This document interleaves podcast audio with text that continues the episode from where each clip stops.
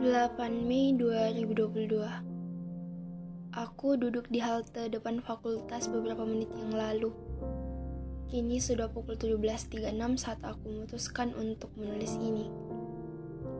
Tidak ada yang spesial sebenarnya, hanya luapan isi kepala yang sayang jika tidak ditumpahkan di sini.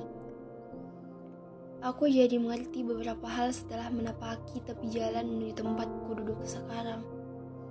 Tak kala raga-raga sibuk itu berlalu lalang, saat semua kendaraan tak henti-hentinya berjalan, ada setangkup harap pun kecewa antara orang-orang itu. Aku bisa merasakan hal itu bahkan hanya dengan melihat tatapan mata mereka. Sayu pun lindap seolah langit tengah mengimpit. Berbinar ceria seakan dunia pun ikut bergembira.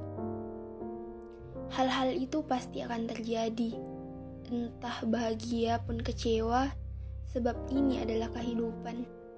Kehidupan yang Tuhan berikan untuk kita semua, untuk belajar, untuk memaknai setiap deru napas yang Tuhan berikan secara percuma.